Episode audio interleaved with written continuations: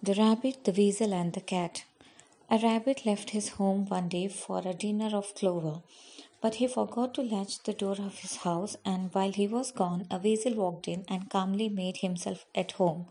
When the rabbit returned, there was the weasel's nose sticking out of the rabbit's own doorway, sniffing the fine air.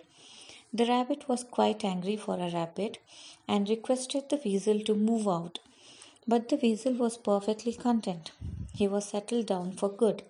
A wise old cat heard the dispute and offered to settle it. Come close to me, said the cat. I am very deaf. Put your mouth close to my ears while you tell me the facts.